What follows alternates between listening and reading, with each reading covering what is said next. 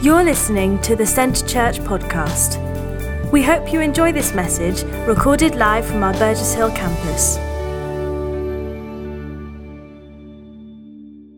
I've discovered in these years of my life that there are some people that really enjoy cleaning. Um, in fact, when we've done church clean days, I've been amazed at the passion that some of you, when you come, you put into cleaning. Um, from cleaning the kitchen to cleaning areas of the baseboards around the church. I mean, some people are really impassioned by cleaning. Um, however, I've discovered in my life that there are some cleaning jobs I've really not enjoyed. When I was 18, I lived with a missionary family in Holland, and one of my jobs was to clean the chicken coop. And I, as much as I love chicken eggs, which I mentioned a few weeks back, I discovered I really dislike cleaning a chicken coop and even collecting the eggs because it's a stinky, disgusting place. Um, I've also discovered I, I don't, I didn't enjoy cleaning up the messes of my children when they were little. They're much better now, mostly. Uh, but sometimes there was some messes that were just not very nice messes to clean up. Uh, in more recent days, there are some cleaning jobs I, I, I, still don't enjoy doing. And one is our garage. Uh, it's the kind of the one domain in our house that I've got a little bit of uh, responsibility for. And it's the one part of our house, if you went through our house, you'd think everything looks quite nice. Maybe not so much Annalisa's bedroom, but we won't say anything.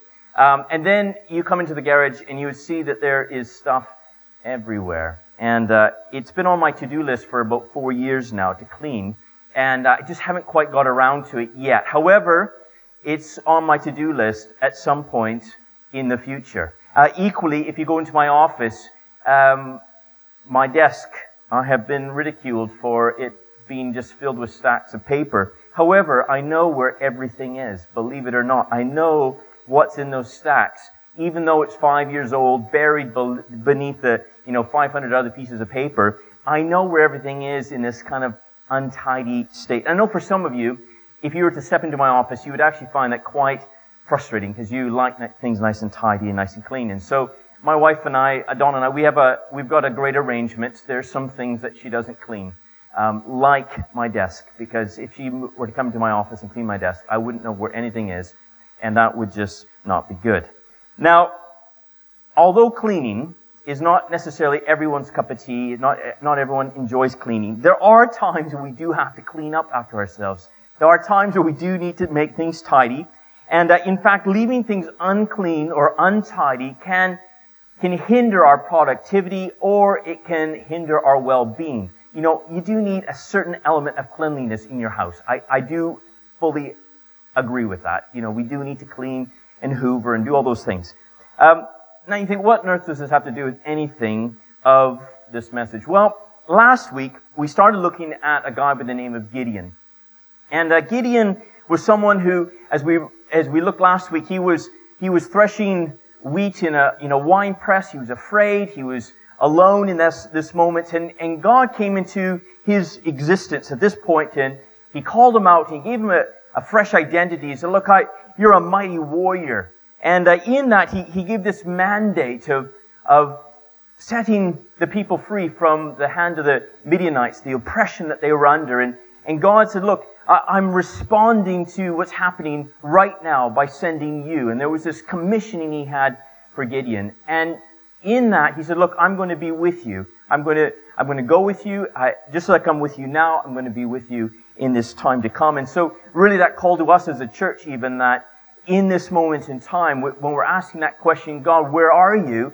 Actually, the, the, the question is really, where are we in this story? Because God has called us to represent Him in this point in time. And so God has called us to be His hands and feet. He's called us to represent His kingdom here on earth as it is in heaven. He's called us to do this. And so this calling that He has for each of us, just like He had for Gideon, He had this calling upon His life. He has a calling upon us and in this story, Gideon is called and he's set apart, and there's a clarity that there's something upon him for this moment of time. Just like I firmly believe in your life and in my life, God has called us. He's called me to step up at this moment, to fulfill the calling that He has for me. Now, in response to this time, as we continue to read the story, actually, what's very interesting is God goes from this kind of this encounter moment, this understanding uh, for Gideon that there was a calling upon his life, that he, there was something for him at this moment. The very next thing that God calls him to do is house cleaning. You think the two are, seem completely separate. Why, why does Gideon have to deal with something at home before he goes and fights the, the, the Midianites? Surely that's a bigger issue way out there, kind of what was happening this in a, in a national scene in, in Israel at the time. Surely that's a more important thing. But God says, look, Gideon, there's some things you need to deal with at home. Before you go fight some other battles, you need to deal with stuff at home. And uh, so we're going to read a passage of scripture that is really about Gideon. The very first thing that God calls Gideon to do was to deal with things in his own household. And sometimes it's easy to look at things outside the walls of our, our house and look at the government and we can find the, the reasons of, of how things should be done or, or we, we can have the thoughts of how things should be done better out there and we can be looking out. But sometimes there's things that we need to deal with at home to enable us to fully step into what God has for us outside. And so we're going to read Judges 6, 25 to 32.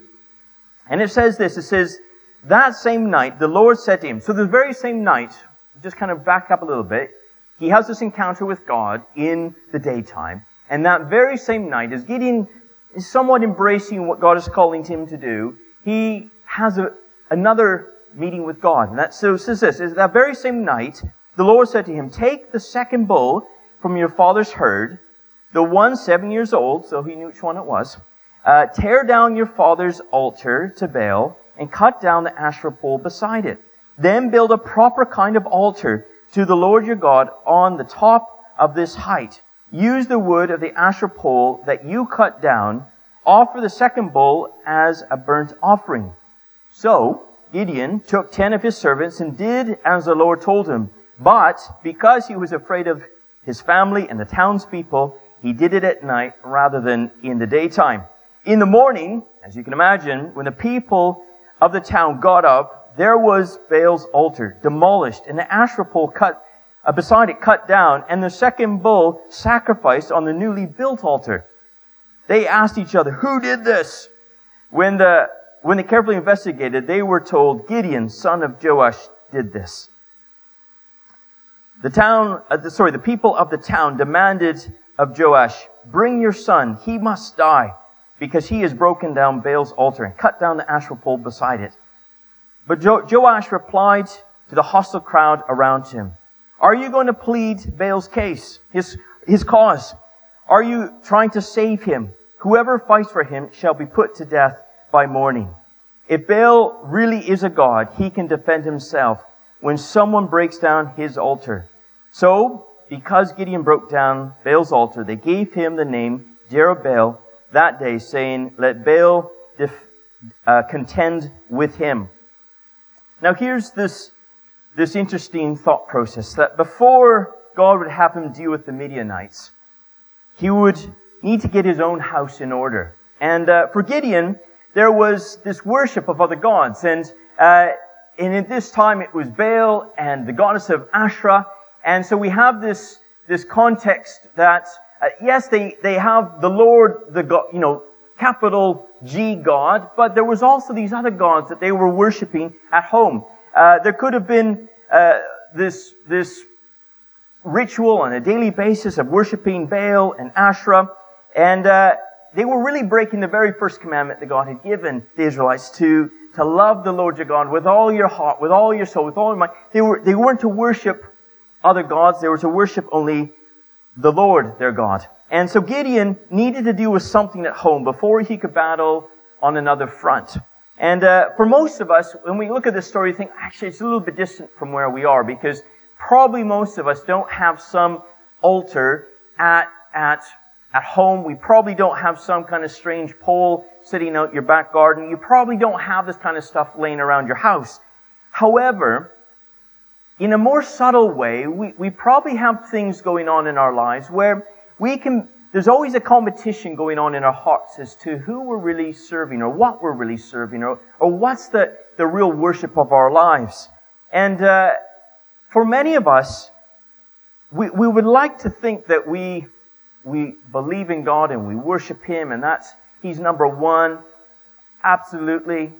However, time has a funny way and, and life has a funny way of other things creeping in to that center place of our hearts, that, that one love, that first love of, of who we are. And so sometimes it's, you know, it can be money, it can be success, it can be our status or relationships or the stuff we have or the sports teams that we support or it can be all of those things that we, we start to really, if we really are honest with ourselves, what gets us out of bed in the morning, the things that we really are pursuing, is not so much God, but it's actually this other stuff that's in our lives that's, that is there.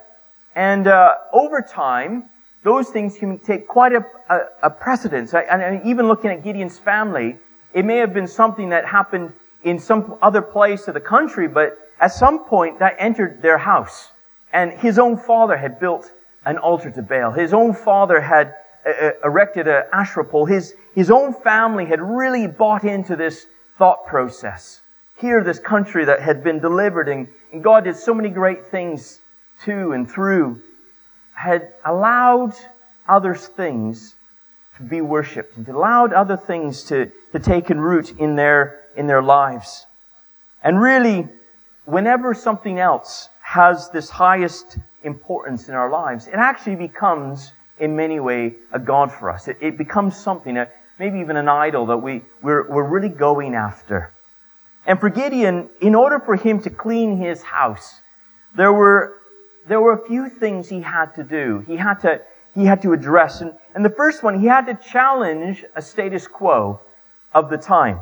And uh, if you can just imagine, kind of put yourself into Gideon's shoes, he would have grown up in a household where this was normal, right? Uh, he would have grown up, no doubt, in a context where you know, there was this altar, there was this Asherah pole, and it was completely normal. It was normal in his town. It was, it was this normal thing that everyone did. So much of what everyone was doing was in this direction. And uh, to address it was cutting against the grain of his society at the time. To, so to, to address it was mean, actually, he had to stand up against something that was so, so normal to everyone. And I think for us, uh, the same can be true when we start looking at really giving ourselves wholly to serving the Lord. Uh, it can cut against the grain of society because everything around us uh, points in a certain direction of what is really most important. You know, it, it is uh, our our our finances. It is the stuff that we have. It's where we live. It's the careers that we have. It's all these things that we we live in a world that paints a picture to us of what is the most important thing. And if we were to challenge that, maybe our family, maybe our friends, maybe even those closest to us in friendships can, can be confronted with something that is for everyone just normal. Why would this be a problem? Why, why is it a problem? Why was it a problem for Gideon to have this, this altar? Why was it a problem for God that this, this thing was there? God doesn't, didn't want to take second place in Gideon's life. He, he wasn't interested in, in, in being in the background somewhere, but he needed to be center stage.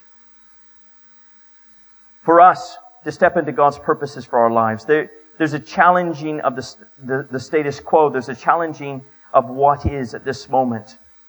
You see, in this time of crisis, uh, the coronavirus, in some ways has has picked apart even the status quo, even for those who don't believe at all in God. There's suddenly been a challenge of the things that we value because what's a great career when you're in a hospital bed fighting for your life? What's all the money in the world when you lose a loved one? What's the things that we think are so important suddenly don't seem so important when all that stuff is stripped away? And even at that time, what can a great career do to save you from this crisis? You know, what can all the money in the world do to save you in this moment of time? It, it, it just can't. And in the same ways, it's, it's the, the, the, the Israelites and Gideon's family, they were, they were being oppressed by the Midianites and they were worshiping something that couldn't save them. And it seems so ironic, doesn't it? They were giving their all towards something that was just an altar. It was just a pole. It, it, it was nothing. Instead of putting their trust in God, they were putting their trust in something that could never save them. And really the same thing goes today. We, we can give our all to something, and at the end of the day, it has no power to save. It has no power to heal. It has no power to redeem us in any way. it, it is just there. Gideon needed to challenge this status quo, and he did it at nighttime. He was afraid. He, he knew that people probably wouldn't understand why he was doing it. And it was true. Very next morning, when they realized what happened, they wanted to kill him. And his father defended his cause, and, and rightly so. But the second thing that Gideon had to do in this, so he had to, he had to challenge the status quo, but secondly, he, he had to surrender these old pursuits.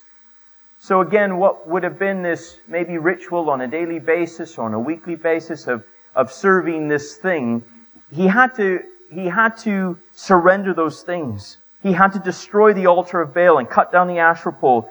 Uh, there had to be no going back to this old lifestyle. There was only one life to be lived at this moment, and it was to, be serving God wholeheartedly. Uh, there have been moments in my life where God has asked me to lay down some things that I think had taken a different place in my heart. And again, this is someone who, uh, speaking of myself, I, I've walked with God right from a child till now. And yet, over time, things sometimes can take a greater place in our lives than God wants them to. And it isn't that everything around us is wrong. It isn't that money's wrong or careers are wrong or having stuff is wrong. None of that stuff I would say is wrong, but it's when it takes a place in our heart as a as an idol or something that we serve as the most important thing. That's where the problem comes. And I've learned a lesson that God has taught me over the years is to hold all that I've got with open hands before Him. If, if I'm willing to walk away from these things, if I'm willing to let them go, then it's always a good question mark as to where they sit in my life. Because if I, if I can walk away from it, then it isn't really got a hold on me. But if I will die for it, if I will give everything for it, if that becomes the reason I do things or don't do things because it's such a number one pursuit, even though God might be saying something different, this is the thing that's most important, then we've got a problem because it's taken that first place in our lives. Even recently, even in this crisis, for many of you, you know that um, we have a business and, and uh, it, it's in, we've worked on developing it over the last 10 years. And as a company, we celebrated this 10 year anniversary the beginning of January.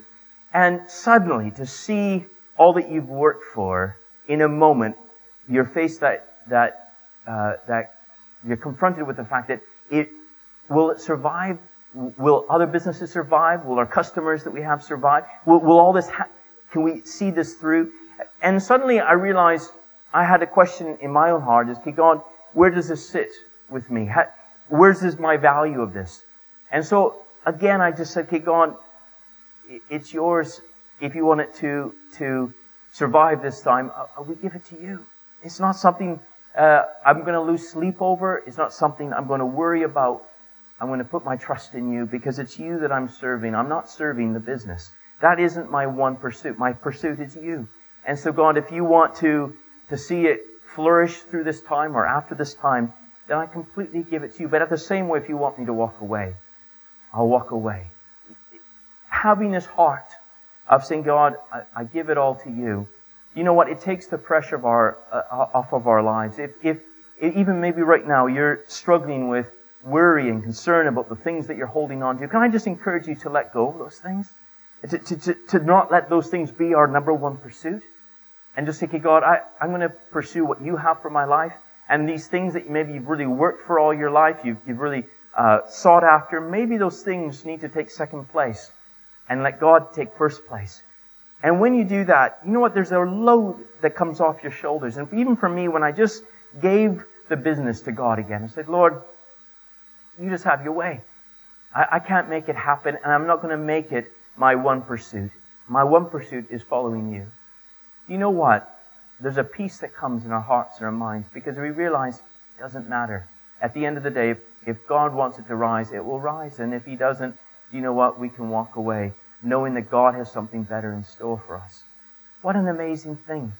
That doesn't have to be our pursuit because we don't know what the future holds. God knows what the future holds. And so even for Gideon, he had to lay down old pursuits. He had to put to death those things that would otherwise potentially in the future cloud his future. Uh, so he had to lay those things down. The third thing he had to do is he went forward. So he had to challenge the status quo. He had to lay down these old pursuits. But he had to establish some new priorities. Uh, Gideon built, so he, he tore down this one altar, but he didn't just leave it empty, that space, but he, he built what we see in scripture. He built a proper kind of altar to the Lord on the top of this height. I mean, it was, he was going to establish something that was permanent for people to see that there was going to be a worship of God, the true God, in this moment of time. From this time onwards, he was going to serve the Lord wholeheartedly. It was this line in the sand saying, Look, I'm in with both feet. This is an opportunity for all of us, I think, to evaluate where we're at, uh, the things that are our top priorities, the things that we're really going after. Uh, I, I, think uh, we see again in the media, no, I, in my, my history of, of living, I've, I've never seen such value being placed upon those who work within healthcare. Uh, the value of relationships, of, of connecting with people, of family. You know, all these things have been highlighted, how important those things are. But can I say, God says, look, if you seek first my kingdom and my righteousness, all these others, other, all these other things will be given to you as well. It isn't that God wants to withhold all these things, but He said, look, if you make me the one, number one priority, I'll help you with everything else in your life. I will help you with, with your family. I'll help you with your finances. I'll help you with all these other things. But let me be your number one pursuit. And so for Gideon, it was establishing a new altar. Uh, I think for us, whether we are right now a believer of Jesus even or not, can I encourage across the board that we make a decision that at this point in time, we're going to put our feet firmly in this decision to put our trust in God, to put our hope fully in Him. I think we can, uh, we can have come to church for many years. We may have walked this Christian faith to a limited degree, but God is asking that He become our number one priority in this moment of time, that there is not a, competition for where our heart lies, but really our heart is for Him. Our, he is our first love. He is the one that we get up out of bed in the morning for. And everything else, the other things that are around us, the stuff, the money, the careers, the relationships, God will work those things out. He will help us with those things. But He's looking for our hearts. He's looking for us to, to pursue Him as our number one priority. Can we do that? I, I think right now, more than ever before, there needs to be a realignment in our lives of what is important. And when anything else takes that place that only God can take, you know what? Those other things can never help us in the long term. And we've seen at this point in time, even the financial world, you know, we, we might have put so much trust in our savings plans and in the job security and building a great business or whatever it is. We can put so much into that. But in the time of crisis, it, it doesn't hold. It, it doesn't stand the test of time. But you know what? God does stand the test of time. He is the one who's able to see us through. He is the one who wants to bring us victory. And the same thing with Gideon, as we'll see in the uh, next week, we'll see that God wanted to bring victory. But there needed to be no doubt that there was only one God. That He was, He was God over all. And in your life, God wants to do immeasurably more than you could dare to dream or imagine. He's got great things in store for you. But there, there can't be a competition. There can't be other altars built in your life where you're, you're serving all these other things. And God is somewhere in, the, in that tiered system. God, if God is the first in your life, then everything else will start to fall into place because God will help us with these other things. He will work through our lives. He will give us direction. He will, he will instruct us. And in that, we can, we can rest and we can take confidence that God will work all things together for good. He will, he will take control. I want to just ask this question this morning. This morning, do you need to do some housekeeping in your heart? Is there things maybe right now that God wants to just readjust? Are there some things maybe you really need to put, you don't need to destroy? Maybe there's things that have really been built up in your life that really, if you're going to be honest with yourself, they don't matter. They really don't matter. You know, it's interesting. The Bible says you come into this world with nothing, you leave this world with nothing. And so we've got this time in this middle. And in this time, we need to be living for what really matters. And, and in that, we, there's this adjustment, this house cleaning that needs to happen from time to time. Time and space in our lives right now gives us this opportunity to reevaluate what we're pursuing, where we're headed, where's the direction of travel. And I just want to ask that question for you today. What is the direction of your life right now? Where are you headed? Is it clear? Can I encourage you if you put your, put your face towards the Lord, if you focus upon Him, He will order our steps. He will direct your steps going forward. He will help you going forward. Place God in the center of your life and, and see what He will do through you.